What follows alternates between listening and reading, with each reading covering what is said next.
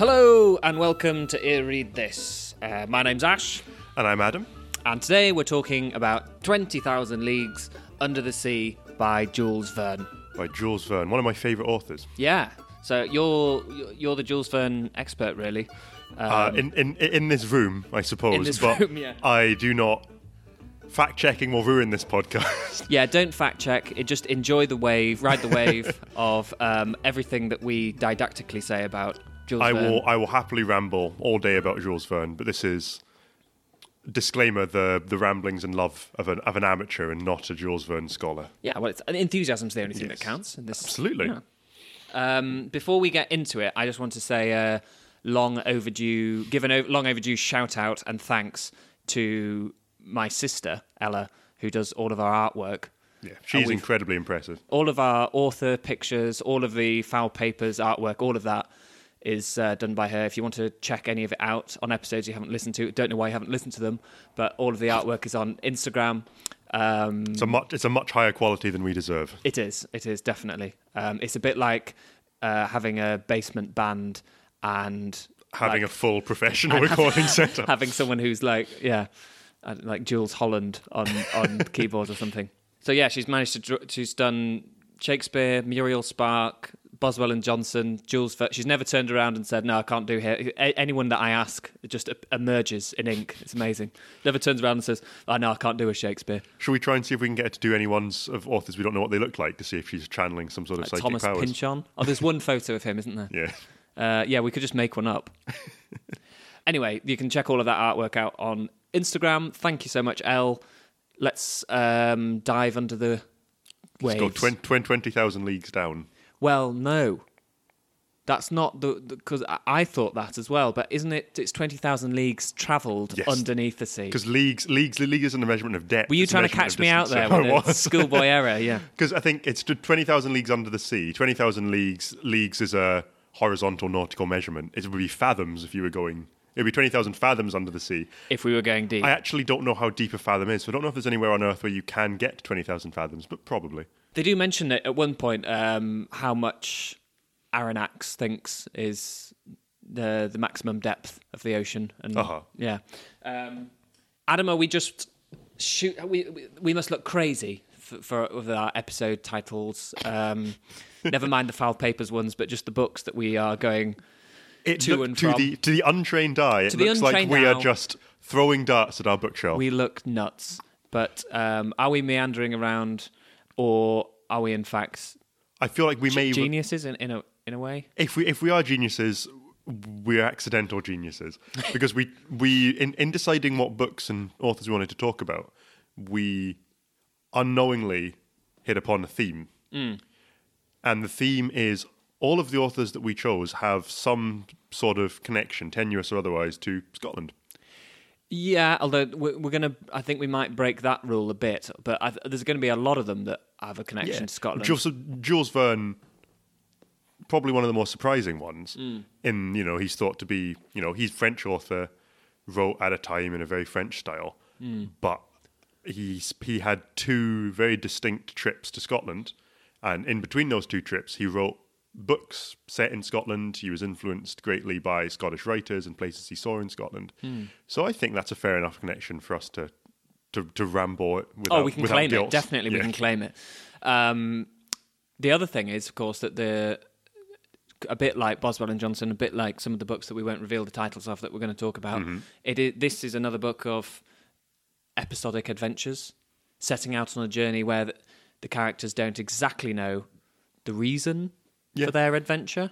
Um, I'd say that was fair. there's a joy in the natural world in cataloguing. in the in the same way that H.G. Wells Very was old. was writing about science. There's an awful lot of H.G. Wells kind of. Yes. Apparently, H.G. Wells was a big fan of Jules Verne. Uh, yep, I would that would not surprise me in the slightest. And in the way that H.G. Wells was writing about scientific concepts decades before they became Hmm. ended up becoming real, I think Jules Verne called a lot of things that may may have become the norm. Yeah. Um, a couple of other things that we're going to revisit after our Boswell and Johnson escapade. Mm-hmm. There's quite a lot of male friendship in this book. Lots of male friendship. In fact, I didn't realise until the end not only is there a loss of male friendship, but there's actually no women in Twenty Thousand Leagues Under Yeah. the Sea. Full stop. Not a single. Not a single one. This, if this if this was a film, it would it would fail the Bechdel test by Quite some distance. Yeah. Although no, isn't the back? Isn't the test The Beck- about Beck- what Beck- women talk about in Beck- films? Bechdel test is two women talking to each other Yeah. about something. It wouldn't even qualify yeah, for the that's what I mean. Some, Yeah. by talking about something other than a man. Yeah. And this is a book where only men talk, Talk to each other, men. mostly about other men. Yeah. Uh, speculate about other men, the prowess of other men. What what could Captain Nemo be up to right now? God, he looked impressive holding that harpoon. Uh, the other uh, thing that's going to crop up quite a lot is bountiful, almost uh, orgy-like descriptions of eating. Yes, Um, one of the highlights of this book. that's another that's another common link back to Boswell and Johnson. I Yeah, yeah, we'll get into that more in depth in a bit. But obviously, this is fiction, Yes. so that's where we're we're we're, we're changing it up. Should we um, outline the premise for someone who doesn't know? I mean, I think I think it's one of those books that you probably absorb a, a kind of Knowledge of. s- yeah sense of Well, what's you've involved. you've read it much more recently than me. Do you want to do the, the plot outline? Sure. So, a naturalist, Professor Anarax, Aronnax. I was just about Professor to say. Anarax. I was just about to say. Every time I read it, I read it as An- Anarax, but it's A R R O N A X. French professor, naturalist. Um, interestingly, Yeah. lives in botanical gardens Yeah. and owns a Barbarossa. We we discover early on, which is a horned pig. Yeah. It reminds me of um. Do you ever read the Professor Challenger novels by Conan Doyle? No, I haven't. Conan Doyle's We talked definitely about- read Verne because Professor Challenger lives on some kind of mad, fantastical estate, and people go to visit him there, and then they go on adventures after they've been to his sort of weird little wonderland. ah. So the fact that Ar- Aronnax lives in this kind of bizarre botanical Botanical gardens, and gardens. owns a horned pig is pretty. I kind of wanted to have a whole a, a few chapters in the botanical gardens, but you never actually you never actually see them Because I think that or the horned pig. Or the horned pig, it's it's just it's just hearsay. But why would you have one? I don't. I I don't know. I think clearly. Clearly, Jules Verne thought it was important enough to the character to give him a horned pig. That'll that'll pig. definitely that'll set him up in the reader's mind. Um, so he gets fascinated by reports of Some ships kind of being sunk Yeah, and reports of a sea monster. by a sea monster, Yes. which um, it's it's speculated what this sea monster might be. He Some decides kind of giant narwhal, perhaps. he goes public with his theory that it's a giant narwhal, based on the fact that it bore a, a triangular shaped hole, perfectly triangular shaped hole in the hull of one of these ships that it sank. Um, he is mocked, and as he says, uh, cartoonists and satirists tear his theory to pieces, and wit got the better of science, or something like that. Yeah. And the, the book goes on, science will very much come out triumphant. Yes. Um, and so he sets off in the Abraham Lincoln, not the ship we're going to spend a lot of time on in this novel, chasing the giant narwhal. There's one of my favourite quotes when they find what the monster, what the, the real monster, which is not an, a narwhal, but um, someone's looking over the side and there's this big phosphorescent glow under the water. T- sort of tunneling towards Yeah. them, and someone says something along the lines of, "It looks like it is a narwhal, Professor, and an electric one to boot." I think that shall we shall, shall we go ahead and spoil what the the giant narwhal actually is? Uh, yeah, I think everybody knows. Everyone must know. So the narwhal turns out to be the Nautilus, the fantastically advanced and huge submarine of Captain Nemo. And I think Running on this mystical power source Yes. known as electricity. el- electricity, Yeah, uh, a, a, a, a sub submarine luminaire. yeah. But I think that I don't think there's any submarine that's in science fiction that does not owe some part of its design or description to the Nautilus. Mm. I think it might be the be all and end all of science Fictional fiction submarines. Because I think that have you seen the Disney film Atlantis? No, but I can I can picture it. It's about, it's about an expedition to Atlantis. Mm. There was the um, this one was actually the Nautilus. There was the the Sean Connery vehicle, the League of Extraordinary Gentlemen. Oh yes, I saw that. which had Nemo as a character in it, and the Nautilus was what they sort of wrote about in. Nemo and the Nautilus were the most memorable parts of that Yeah, film. Well, I can't. I can't even remember which character Sean Connery was supposed to be. Was he some kind of Helsing? It Yeah, one of the Van maybe. Helsings? I can't remember. He shot things. Anyway, I I love the Nautilus. I love the idea of Captain Nemo jaunting all over the Mm. the world, free from rule and regulation in his submarine, doing whatever he pleased. doing whatever he likes to do. We'll get into what he actually Yeah. likes to do. So we've got uh, basically four characters who end up uh, on the Nautilus. One is the elusive Captain Nemo. We'll come to him last, maybe. There's, One is um, Aronnax. Aronnax, uh, Ned, Ned Land, Ned Land. Ned Land, Ned Land, the French Canadian harpooner. prince of harpooners, he's described. which I, I would be remiss, would I not, to to not suggest that he's not Canadian at all. But if he's that fanatical a harpoonist and as full of much bloodlust as he is Uh-huh. throughout, he can only be one race, and that, that has to be Japanese. Fucking. He's definitely definitely got some Some- some, Japanese fisherman he, in him. he loves. He can't, he can't get enough of spearing sea creatures. I mean, he becomes moved at the thought of not being able to murder. Yeah, Genuinely. he becomes very upset at the idea that he might not be able to do it anymore. He is a prisoner on board the Nautilus, and when a, a pod of whales goes by that he's not visibly- al- allowed to harpoon, upset. he pretty much cries like a dog shut outside. And who's the fourth character? There is um Anorax's servant. Fucking co- yeah, I don't even want to talk about Conseil. Pisses me off that Conseil. He's such a Okay, we'll, we'll get such a little brown nose. we'll, we'll get into why Conseil pisses you off soon. Um, but Ar- Aronnax is our narrator. Yes. and Ah, um, ah. I've got a little reading. Oh, Um, do you want to just fill time and um, sure. Well, I'm I'm, I'm? I'm I'm wondering if you're going to do it in the style of a mid-century French scientist. well, obviously. I just what, what I, I outline what part of the story we're going into. So the, the um, I thought I'd read this bit out because it's it sort of sums up what a lot of the book is like. The plot there's not so much of a of a plot as a as a plot on a map.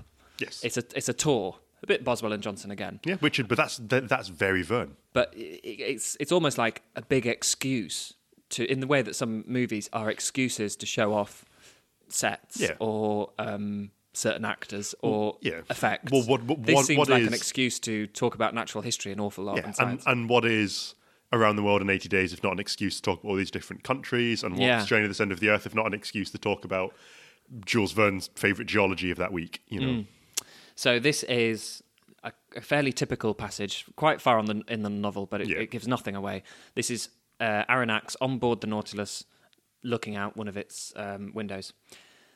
How many delightful hours I spent in this way at the lounge window. How many new specimens of underwater flora and fauna I marvelled at beneath the light of our electric beacon. Mushroom shaped fungus coral, some slate coloured sea anemone, including the species Thalassianthus aster, among others, organ pipe coral arranged like flutes and just begging for a puff from the god Pan, shells unique to this sea that dwell in madreporic cavities and whose bases are twisted into squat spirals, and finally a thousand samples of a polypary I hadn't observed until then, the common sponge. A sort of utter delight and thrall at whole reams and reams of underwater life Jules Verne takes up so much of this. Jules Verne marvels at science in the same way that H.P. Lovecraft was afraid of it I think Oh, nice. because Lovecraft's whole horror thing was that they were discovering things so quickly and he couldn't quite keep up and he was scared. Mm. He was scared of space, he was scared of Pluto, especially.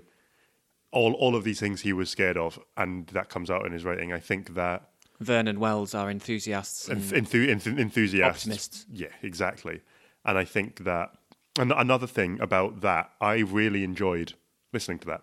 Hmm. But one of the things that Jules Verne's biggest problem when he was still alive was his whoops. whoops. Sorry. one of one of Jules Verne's biggest problems when he was alive was the quality of his translations. Hmm. He could not get his work translated into English in a style and quality that he liked. Mm. They kept chopping and changing bits when it got published into English to the point where he eventually gave up on trying to get his work published in English. Oh, right. So for it to be rendered properly into English now, I think it was only in the last 40, 50 odd years that it was finally published Someone's in, done- in full in English. Oh. So that's it's fairly new, and there's still. I remember I remember that bit actually from my own version, Twenty Thousand Leagues, and I think it's actually even a different translation there. Really? there is no singly recognized translation or translator of Verne, so everyone gets a crack. So, was there something in particular he was disappointed with? just in the way that it was never his Dubbing down? it was never his yeah it's never never his vision because I think people were he was so enthusiastic about the science of it and he put the science into his works in a real way mm. as he was learning it pretty much that that stuff was sort of excised and dumbed down for a general reading audience who are reading these in sort of penny dreadful style serialized fashion Yeah. Because So- the other important thing we haven't we didn't actually mention that this will have been serialized when it on first was it 1860 something 1860 1890 something I can't remember what the actual publication date was. Give me a sec. It was 1870 exactly. Okay. 1870. And so yeah, that was after one of his trips to Scotland and before another one of his trips to Scotland. And I think that he he he, he toured a lot, but not as much as he wanted to. I think he was often in ill health. Hmm. So I think that his yeah he was diabetic wasn't he yeah. So he had he writes these amazing adventure stories and going to these amazing places, and they're places he would never have seen, which I hmm. always thought was kind of melancholic in a way. Yeah. The, the, also, the funny thing is, all of the science, which you, you can tell why it meant such a lot to him, because it's all, even though all the characters are talking about how miraculous and otherworldly it is, he doesn't really over egg over egg anything. There's nothing too far out of the um, realms of, of, of science. To be fair, though, that is us as a modern readership reading it that way. To a, a Victorian readership, this would have been like another world. Like we, oh, sure, but but for, to him, who will have seen some early electrical experiments, for example, he was going off. You know, obviously, his guessing as a novelist, Yeah. but still sticking to what he'd learned. He wasn't going like it's perfectly legitimate for science fiction authors to do, like, ta- mm-hmm. taking a new step forward in technology and then inventing, you know, three or four leaps ahead, projecting Yes. some horrible. Uh, well, the, the idea of a of a endpoint for it. an electrically powered submarine mm. would have seemed like nonsense to anybody. I mm. think because I think that the um they talk about the the transatlantic telegraph cable in this. Yeah, he also he sends telegraphs. he sends telegraphs f- through his uh, skiff Yes, when he goes. He, he goes away on the on the surface. He Uh-huh. sends a telegraph back to say, "I'm ready to come back to the Nautilus." Yeah, So there's um there are these real scientific advancements that he's talking about, and I think this is the kind of thing that the that science the phrase science fiction was coined for. This is fiction that is based and finds its excitement in science. In what science might. Yeah, What can what science can and may one day be able to do. yeah. Okay, so we started talking about Aronnax. Anything more to say on him, just as a as a character? He's He's a uh, he's, he's he's a reliable narrator. Yeah, I would also say he he another Wells Wellsian similarity is that both Jules Verne and H.G. Wells have this thing of men of science being their narrators, Yes.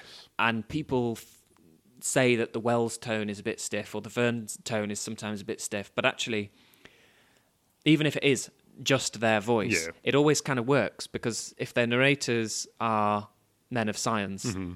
that they don't have to be as emotionally probing as um, No, and I think that, but their emotion comes out when they get to be excited about science. exactly. Yeah, yeah. And I think another another Makes it very yeah, endearing books to s- hear see see someone so excited about papules. papules and zoophytes. And I think that another another parallel I'll draw to Lovecraft is that you know al- almost all of Lovecraft's serious protagonists are academics, hmm. and that style's criticized for being dry and academic. But then that just adds to the tone, hmm. where somebody who's academic is seeing something that they can't rationally process, and that drives them to madness. Yeah. In Verne, somebody with a scientific mind is seeing something scientific, and it's um, you know it's incredible to them, and they're happy, and that's that kind of feeling of adventure that what's what could be around the next corner. Oh, it's some sea sponge, but that's an incredibly exciting thing, you know. But you see sort of scientific curiosity outweighing fear, and then occasionally fear getting the better of them, and Yes. and you know almost becoming superstitious at places and Yeah. that kind of thing. That that's what ex- ex- kind of makes it interesting to hear from that kind of narrator. Well, there's um Journey to the Center of the Earth when they go down and onto the underwater sea, and there's a point where the main character decides to sort of question why he's even what the hell is he even doing down there? yeah, Why why am I here? Why have I come? and then they eventually get to the other side, and then there's some more amazing discoveries to be made, and then they refind their purpose. They're like, this this is why I came to see this and to discover this. Yeah. Yeah. Um, so I might as well mention him, Conseil. You really don't like him, do No, you? just oh, he pissed me off. Especially this. re- Basically, he's this. He's a kind of golem-like Mm-hmm. character who calls. Who calls Professor Anna. Yes, Master. Yes. He's kind of like an Igor, isn't he? He is Igor, yeah, but uh, he's a, an annoying Igor because he insists on classifying everything that he sees in Yes. a in a desperate effort to impress his math, master. Quite quite a pathetic character, really. Mm-hmm. Uh, oh, I've got a little reading on him just to give you a, a sense of Conseil. Uh, am I saying it right, by the way? Conseil. That's how I'd say it. Yeah. Okay, so this this comes at a point where they're, I think they're talking about their possible freedom.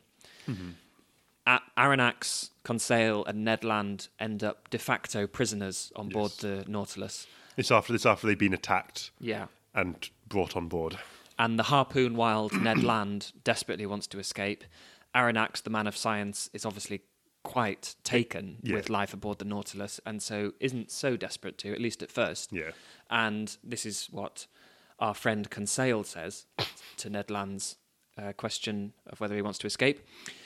Your friend Conseil, the fine lad replied serenely, that is Conseil talking, has nothing to say for himself. He's a completely disinterested party on this question. Like his master, like his comrade Ned, he's a bachelor. Neither wife, parents, nor children are waiting for him back home. He's in Master's employ. He thinks like Master. He speaks like Master. And, much to his regret, he can't be counted on to form a majority. Only two persons face each other here Master on one side, Ned Land on the other. That said, your friend Conseil is listening, and he's ready to keep score. I couldn't help smiling as Conseil wiped himself out of existence. that's Aronnax there, sounding a bit sinister. Yes. But that's that's sort of the measure Well, of Conseil, um, isn't he? This Isn't is this is another common Verne character. The sort of long suffering but eternally loyal manservant. Yeah. There's Passepartout in Around the World in 80 Days. Mm-hmm. There's, I forget his name, in Jet to the Center of the Earth. This is actually the only Verne I've read. What did, as a, okay, so as a, as a, as a virgin, A Virgin, a virgin, what was your, this is one of the best. Yeah, So you've gone, you've gone in, in my opinion, I think you've gone in at a high. yeah, Do you think you'd be interested in reading more? yeah, yeah. I, I mean, I'd go for the natural history heavy ones. I Yeah. think for for me, just just to hit the podcast mo and talk about why you should read this. For, for, for me, the the strongest reason to read this is the natural history observations. Yes. They're just a delight throughout. Yes, they are, and I, but I think that I'm not going to say much for muchness, but there are common themes that turn up in Verne. Yeah. where you have similar protagonists, similar supporting characters. The only things that change regularly are situations. Mm-hmm. And you know, scientists go to the moon, scientists go to the bottom of the sea, scientists go to the center of the earth. Well, that doesn't Yeah. put me off at all because that's that's what it, where his No, style. because he, he he wrote a whole load of wrote a whole load of books, incredibly prolific. Mm. But his what were they called, like Voyage Fantastique? the or? Fantastic Voyage, yeah. Yeah, they're his. That's that's Is what there he. four of them? Yeah, Yeah. So they're like his exemplary works in terms of the science fiction he wrote. He wrote other Right. stuff. Other than he wrote, you know, novels and he wrote short stories. But he, Something like sixty novels. it's ridiculous. I've I've not read anything outside of his science fiction, Hmm. but in, in in his science fiction style, he is one of my favorites. Yeah. So yeah, Con Conseil is Pain in the ass. a pain in the ass, but very typical Verne character. Little in the brown sen- nose. Yeah, in the sense that so basically Verne's in himself into a corner here, Yeah. where they have two characters arguing, and Conseil is the only person who can who can settle it by Yeah. being the, the third party. But that's not his role, so he's decided to wipe himself out of existence by not counting himself as a human being. Yeah. Uh, then we have Prince of Harpooners, Ned Land, uh, we've already talked about a bit. I wonder what his name was in the French. Because Ned Land, as the person who Ned doesn't Terre. really like being, Yeah. yeah, Ned Terre. Um, he is from Quebec, I think. Quebecois. French Canadian. I Yeah. assume he's Canadian because therefore he could speak in French to Yeah. Aronnax. Uh, at one point, he walks through the Nautilus, having been aboard the Nautilus for at least a day, looks around at the library and goes, "Where am I? The Quebec Museum?" Yeah. he goes, "No." the only place Ned Land has ever seen yeah, a book. ex- exactly. Uh, he's a sort of he, he he he's the hunk if if you're making a movie. Oh, yeah, well, he's there's, the eye um, candy. in these uh, themes that would reappear in sort of 1950s and previous adventure serials and films, you have very defined character archetypes. You've got the scientist who knows what's going on and drives the plot. You've got the sort of white bread protagonist whose special ability is being strong and punching things. The only the the Ned archetype Land is a James Patterson character. Yeah. Hunted. hunted. but I, I think the um the archetype that's missing from this is like a damsel in distress type. There So he is- does do women. Do, I didn't mean that to sound like that. But Well, um, I don't. Th- I don't think there's a single woman in uh, to the Center of the Earth either. really? There is in Round the World in 80 Days, but she only turns up about halfway through. Okay. So just you know, just the 40 Nate's rates. Um, so a little just introduction to Ned Land, but but I couldn't resist including a dig at Conseil, how annoying Conseil is. Um, no, I told Conseil, that's no mermaid. It's an unusual creature of which only a few specimens are left in the Red Sea. That's a dugong. Order Sirenia, Group Pisciforma, Subclass Monodelphia, Class Mammalia, Branch Vertebrata, Conseil replied. What a fucking prick. and when Conseil had spoken, there's nothing else to be said. Yeah, because he just kills the mood immediately. Meanwhile, would you would you have rather they just drowned Conseil? At this Oh, point? yeah, there they was just a- they just airlocked him. there was a moment where I was I had fingers crossed that Conseil wouldn't make it, but we'll get to that. Meanwhile, Ned Land kept staring. His eyes, so he's looking at the dugong. His eyes were gleaming with desire at the sight of that animal. His hands were ready to hurl a harpoon. You would have thought he was waiting for the right moment to jump overboard and attack the creature in its own element. Oh, sir, he told me in a voice trembling with excitement, I've never killed anything like that. So Ned, in, in, in the way that um, Aronnax looks at the world in terms of science and discovery, Mm. Ned Land looks at the world in what he can and can't kill. kill. But also, we have to say, I mean, even though Aronnax looks at the world in terms of science, he is not. He is not shying away from killing and eating He's stuff. not hesitant to eat anything that he thinks is beautiful. I mean, this whole book, honestly, uh, it sort of reads like a an Attenborough episode. If Attenborough finished every piece to camera with, "We've seen how well they do in a reproductive uh, situation. Let's see how they Let's taste. see how they taste on toast." Well, it's um, that's that's a very Johnson and Boswell thing. We brought that up before. Yeah. Where every description of an animal is immediately followed up by how they know it tastes or think it would taste. Yeah, exactly. They just have no shame. The whole thing. I mean, um, Nemo's submarine. Yeah. Not only does he eat everything he finds in the sea, but he makes tunics out of Yeah. every animals and plants he finds in the sea. His weapons. Yeah. And embroidery and that kind of thing. Well, It- it's basically like the Flintstones on the Nautilus, you know, with all the animals that sort of clothes hanger pterodactyls and all. And a, and a and a dishwasher hippo. yeah, yeah, I think that. Like I think this was said at a time where the scientific method wasn't set in stone, Hmm. and a lot of what the scientific method was was going somewhere, looking at something, drawing the obvious conclusion, and then eating it. and then wiping it out of out of Or existence. Charles Charles Darwin. There's a bit in like the Voyage of the Beagle Yeah. when they're going to the Galapagos Islands, and he's talking about these amazing turtles, and then he eats one. Yeah, yeah. These these majestic creatures that live hundreds of years. Yeah. He just he just has to sample it. Wouldn't you just love to see an Attenborough episode like that? Just to just to see him There's sort of gap in crouch down in the savannah, and then a, a lion take off and chase after a wildebeest, and then two seconds later, Attenborough take off from the camera after the lion. Well, you remember? Um, do, you- do you know? Do you know about the um story of the dodo? Why it was hunted to extinction? It was just so delicious. It tasted so good. yeah, yeah, yeah. And it had no natural predators, so it was delicious food that wandered Delicious up to you, just waiting to dead easy, yeah. And every time they tried to bring one back to the UK to research it, it was It just ate it on the way. Yeah, yeah.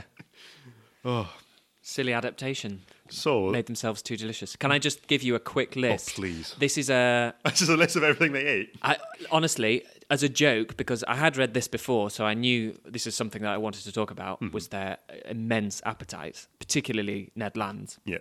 Sea turtle loin, dolphin livers, sliced dugong, anemone marmalade, and a 12 kangaroo pie. I remember the kangaroo. That That is a top of the iceberg. of uh, of the creatures they What Gulp. did? Okay, so we've in, we've talked about the characters, we've talked about the setting. Mm-hmm. What's the plot of this book? Well, then we need to get into who is Nemo and what's he up to. So Nemo is a sort of international fugitive, kind of.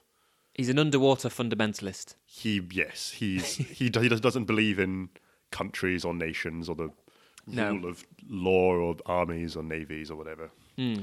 He's yeah. He's a man of enormous wealth. He Yep. could easily pay off the French national debt of something like 10 billion francs, Yep. he says. He's built this sub- he's built this submarine In secret. by ordering parts from all over the world and not telling them why.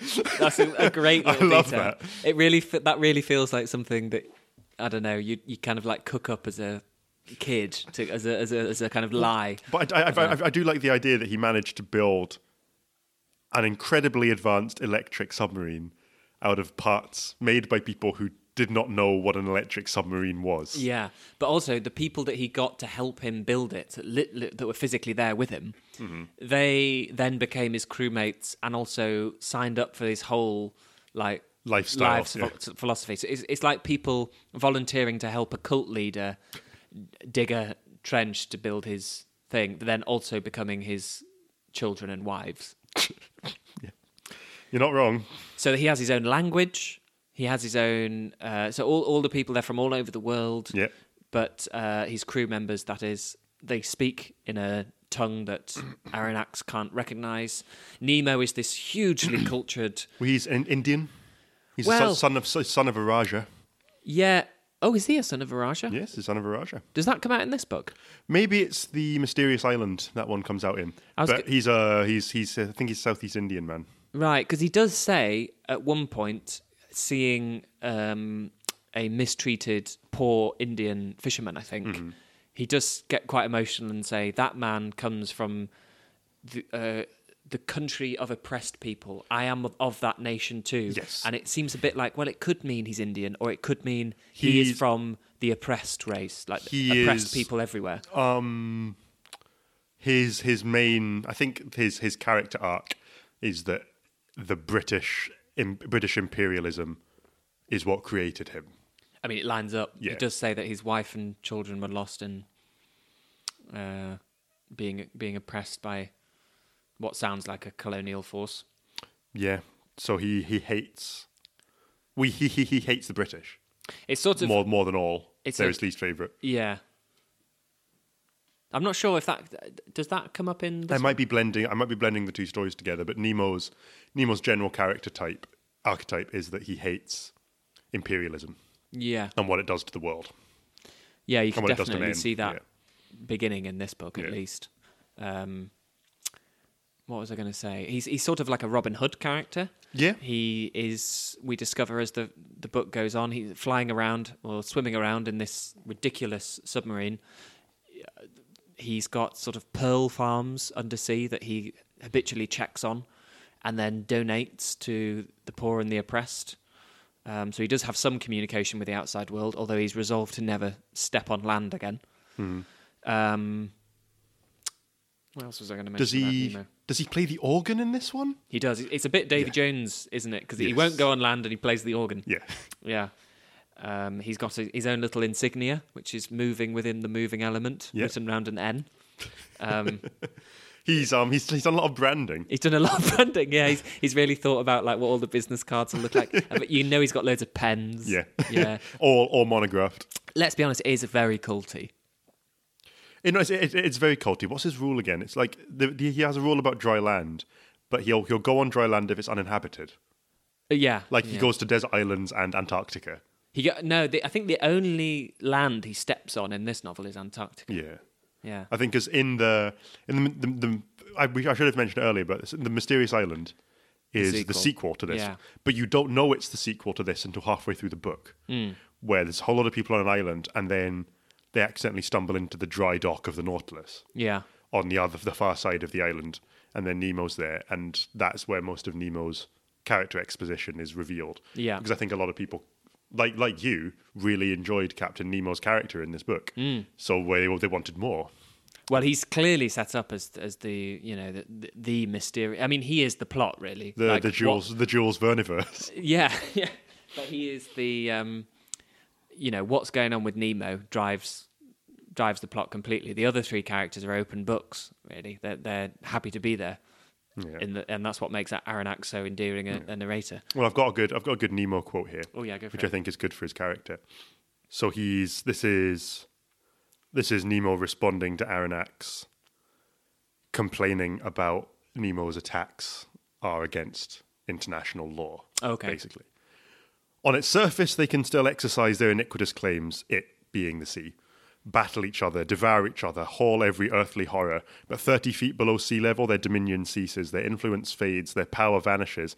Ah, sir, live, live in the heart of the seas. Here alone lies independence. Here I recognize no superiors. Here I'm free. And I think that is that's Nemo. There is one point where Aronnax turns to him and goes, basically says, "You really do love the sea, don't you?" And he goes, "Yes, I love it. What do you, do you, do you bloody think I don't have the yeah, I just bloody love the sea. Yeah." Well, um, Ne- Nemo's not his real name because Nemo is Nemu, N- Nemo's no one, yeah. Nemu uh, is Latin for no, No one. Yeah. Yeah, I think he has a he has a, a, a princely royal Indian name. I Oh, can't remember what okay, it is. right.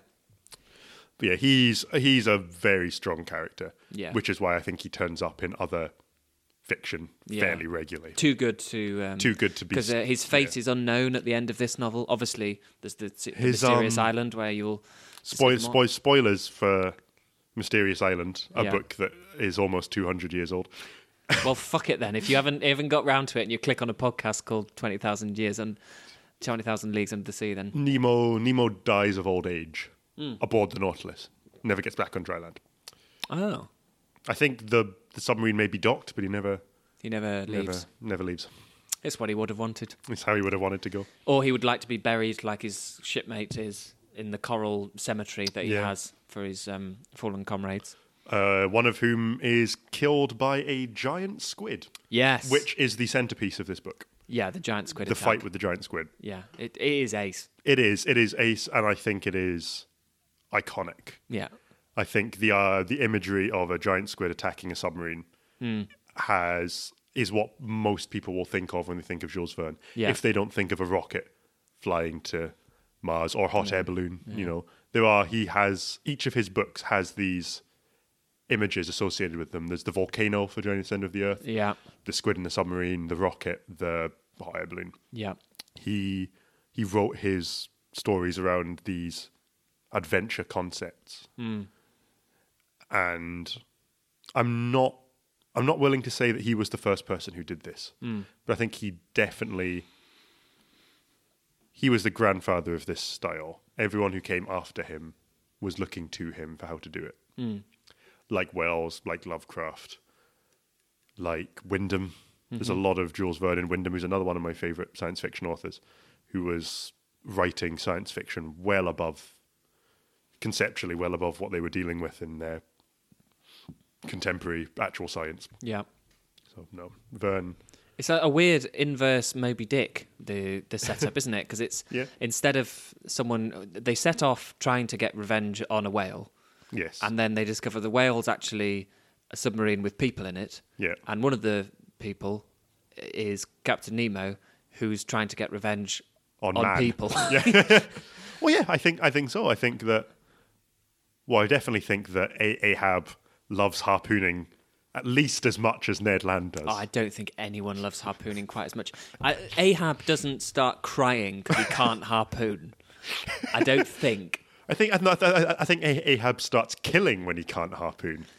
Yeah, well, that means he's he's he's diverse and he can multitask and he can sort of express himself in other ways. Ned Land is made for one thing, and that's harpooning. I think he says that. yeah. Um, I was going to say Nemo's not without his threat. Oh, no, He's Nemo- Quite, he's Nem- quite Nemo a scary is- character sometimes. Nemo is still the antagonist of this story. If, He is, if, yeah, yeah. If, if there is one. Yeah. At one point, uh, uh, when he turns a bit nasty, or oh no, I think he he seems to be having a kind of fit, or apoplectic fit, Mm-hmm. but I think it's just rage. Um, Aronnax says something like, um, "I preferred him when he was eccentric, not insane," Yeah. or something like that. But they're, they're constantly suspecting that he's going around the twist, or Well, I think he's Lost his he's mind. he's he's gone round the twist. He is mad. he does at one point drive his submarine over and over again into a load of sperm whales and slaughters them all. Yes, much to Ned Land's joy. Yeah, it does seem like about halfway through, given that it's serialized, it does seem like maybe no half more more than half, three quarters of the way through. Someone said, "Dear Mister Verne, all of your characters in, in this serial are cold-blooded killers of animals and and are nothing but cruel to God's creatures." Yeah. And then he decided to put in a bit about Nemo, saying, "Oh, I don't kill anything that I don't need." After But then, he, yeah. but then he immediately counteracts that by killing a load of sperm, Sperm whales, whales. because they're they're nasty predators or something. like, just leaves them to rot. or he's um he's fully misinterpreted the intent of the letter. Yeah. and he's gone like, oh, if they, I must kill a whole lot of predators in my book to I'll show just that. kill the nasty animals. Yeah, Um, it's a bit unfair on on uh, sperm whales. Oh yeah, that's the other thing. There is an odd, a bit, again a bit like Wells, Mm-hmm. a really strange um, balance between, and also a bit like Boswell and Johnson, as Mm-hmm. particularly between religion and science. Yes. Men of science who are also susceptible to religion and or superstition Hmm. Well, this outside is yeah. religion. This is not long after a formal change between someone who is a natural philosopher and somebody who's a scientist. Yeah, Because the, the original scientists were, you know, Copernicus, Galileo, people who were men of God first and scientists second. yeah. And I think that a lot of the men of science of this time will be looking at science through a lens of the mechanisms of God's creation. Mm. So I, I think that that's, that's spot on. I think Yeah. the balance is there within every character in Verne. I don't. Th- I mean, Darwin gets mentioned, for example. I don't think the theory of evolution had come about or had been published yet. Maybe, maybe his voyage. It would be within years, though. Y- yeah, um, but it's it's odd because uh, Aronnax talks about um, the world being much older than the, the Bible says, but he also talks about uh, his first impression of Nemo has something like, uh, in palmistry terms, uh, he looked very physic or psychic. Uh, Nemo particularly seems like must be an atheist in his complete rejection of Yes. civilization, and yet he looks for any evidence of Moses Moses's followers under the sea. Yeah. Well, they um, they, well, they, they go to Atlantis. Yeah, they do also go to Atlantis. I'd kind of forgotten that. So they um, I think Nemo is definitely. He might not be religious, but he's definitely spiritual. One But- of those fuckers. One of those fuckers. Yeah. But I, I, I don't think what his beliefs are ever clarified. Yeah. Because I think he, he would probably love to be able to disprove the existence of Moses. Maybe that's why he's looking, so we can. So you can disprove it. Yeah. Yeah. Um, so, oh, just to um, natural history uh, highlights Absolutely. for me. Uh, one is they talk about this is we, we'll we'll get onto some of his scientific predictions, or Yeah. more technological ones, um, but one of his natural history ones, which he pretty much almost got correct, was do you know do you remember the bit about Argonauts? Uh, keep going. So you know an actual Nautilus, Yes. which is a um, the, the spiral shell. yeah, exactly. So uh, a Argonaut is an octopus, uh, a member of the octopus family that lives inside a uh, kind of paper Oh, thin yeah, yeah, yeah, shell. yeah. And at one point, they come out on board the top of the Nautilus, the submarine, and look out, and they're um, there are all these Argonauts floating on top. There's actually an illustration of it in, in mine. I can't. I don't know if it's one of the Okay. the original. Was it Havel? Or, uh, Yes, Havel. these- yeah. Um, and Jules Verne thought, as was common knowledge at that point, or, or common thinking, that Argonauts filled this tiny little shell with air Mm-hmm. so they could sail, and then emptied it and sank to the bottom Yeah. like other octopuses when not. Um, and he was that was since sort of uh, rejected that theory and Okay. things people had different um, reasons for why they had this thin little shell that was no protection from predators. Mm-hmm. But actually, he was pretty much spot on. Only like something like last year, or maybe a couple of years ago, someone worked out that they they fill it with air at the surface and then basically use it as a ballast and let Okay. out as much air as they want to to stay Really? at whatever level they like. That's Yeah, yeah, fantastic. depending on what whatever they're hunting. So Jules, so Jules Verne had it. He was right. he was pretty much right. Yeah. Oh, well done, Jules. I mean, he at least got to the surface where Yeah. they would fill it up, and then you know. You go. What was the second one? Uh, the second one was just something that really struck me as very true. He describes really odd throwaway sentence porpoises as the tireless pranksters of the seas. Yeah. And I've always thought when I've seen a porpoise that they are basically unserious animals. you know, Silly like- animals. Yeah, they are. I mean, like an otter, you think diary, appointment, nine to five. You know, uh, you know, a duck-billed platypus sweats milk. Yeah, again, another another one of the tireless pranksters. You know, a chancer, You've got poisonous Time spurs waster. as well, do you? You poisonous lay eggs, spurs, and you? you sweat milk. You're a fucking joke. Get over there with the porpoises.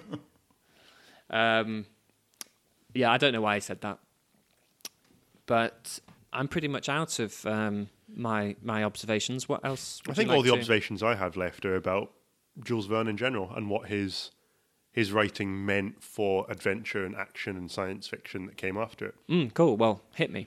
Well, I think that I I I am unavowedly in love with the ocean. I love its depiction in films and books and music, and I think that Jules Verne is semi-responsible for getting me into that. Because something like Twenty Thousand Leagues Under the Sea, it is. Some of it can definitely be accused of he's seen some fun science and he's put it in in the same way that Dickens liked to put his political essays into his work Yeah. but so the the writing style and the flow tends to get a little bit broken when you get fucking Gollum deciding to categorize Sail, everything. yeah. it does break the flow, but it's also it's ed- educational in a way. But When that- someone's enthusiasm comes over Yeah, like that, though, but it's the not intrusive. It's, but you it's know. the enthusiasm, and it's a kind of awkward style Mm. that I like because it's awkward, where you have people they aren't just you know they aren't posturing and they aren't saying cool things to be cool. Yeah. you got a you got a boat full of nerds talking about nerd shit, yeah. and I don't know. I like I think that that that eh, that sort of academic style of science fiction that has a, a through line through Wells, through Lovecraft, Star Trek. Star Trek, where you bunch have of nerds talking nice, Bunch of nerds being talking about- nice to each other and being nerdy in Yeah. a sort of slightly yeah, uh, Nemo's got his own kind of prime directive discover- of, Uh, yeah, yeah, of his own, you know. yeah. But yeah, I think that's my that's my takeaway on it, where Jules Verne has this sort of limitless enthusiasm for the things that he likes, Mm. and that you know, my God, nobody's going to stop him from talking about it. His books become huge, Mm. like even though some of them are anthologies, like just the sheer size of some of his works. Oh, sorry, I thought you meant popular. Size, phy- physically and popularity as well. Right. Okay. So which ones are the massive? Almost like when when they, they originally all grouped together as like the Fantastic Voyages. Oh, got you. So when you have all of them together in one book that were meant to be read as a kind of anthology, Yeah. I'm assuming if you read them all back to back, you just the takeaway would be this guy really really likes science. Yeah. Yeah. To the point where you wonder why he's writing fiction, Yeah, other than uh, it offers you the freedom to just enjoy it before you've got all of the yeah. the knowledge. I guess. So I think in terms of ear, ear, ear read ear, ear read this Ear read Jules Verne. That's ear fine. read Jules Verne. Please read Jules Verne. Yeah. Yeah. Definitely. You know, I don't think you know I don't, I don't think that's going to be a new concept to anyone. Is someone talking well about Jules Verne because I think he's fairly universally liked. Hmm. But I think it's almost definitely time to, in a time where you see, just you sometimes see in the news, you're seeing a lot of very basic scientific concepts being questioned, like do vaccines work? Is the Earth round or flat? I think it's time to maybe go back to Jules Verne and get excited about science again. Yeah.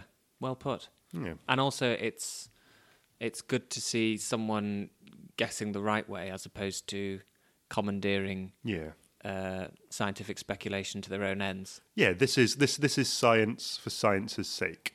Jules Verne writes this well about something because he genuinely is excited and cares about it. Yeah, not because it was popular, because it was not popular at the time. This is just what he wanted to write. yeah, And I think he went against the odds to become as successful as he did. So yeah, a man whose whose work has arguably become more famous than him, but I definitely think it's time to give it another eye. Can I just ruin that really nice moment by reading this little passage. Is it? Are you are you about to completely undermine it by something horribly racist, sexist, or rude that a man in the 19th century wrote? It's none of those things. It's just a moment where my heart was in my mouth and my fingers were, were crossed. Laid out on the platform, it kept struggling with convulsive. e- Uh, sorry, so they've they've just fished out a, a, a ray. Okay. I think it's a ray. Laid out on the platform, it kept struggling with convulsive movements, trying to turn over, making such efforts that its final lunge was about to flip it into the sea. But Conseil, being very possessive of his fish, rushed at it, and before I could stop him, he seized it with both hands. Instantly, there he was, thrown on his back, legs in the air, his body half paralyzed, and yelling, Oh, sir, sir, will, will you help me? For once in his life, the poor lad didn't address me in the third person. The Canadian and I sat him up. We massaged his contracted arms, and when he regained his five senses, that eternal classifier mumbled in a broken voice Class of cartilaginous fish, order Cono, uh, Conodroptegia, with fixed gills, suborder Salacia, family Ragiforma, genus electric ray. Yes, my friend, I answered. It was an electric way, ray that put you in this deplorable state. oh, master, I, oh, master can trust me on this, Conseil shot back. I'll be revenged on that animal. How? I'll eat it. Which he did that same evening, but strictly as retaliation, because frankly, it tasted like leather. One final dig at Conseil on the way out the door. Well, I think that covers quite a lot of the, That covers the beats of, uh, of. Tasty, ta- tasty fish. Tasty fish. Conseil being physically harmed, and his Justifiably. justifiably so. Okay, are we, um, I think we so. fresh out at sea? Please read Jules Verne. Please read Jules Verne. We'll be back soon with um, a foul papers. Yep. Until then, happy reading. Yeah. Happy reading. Goodbye. Goodbye.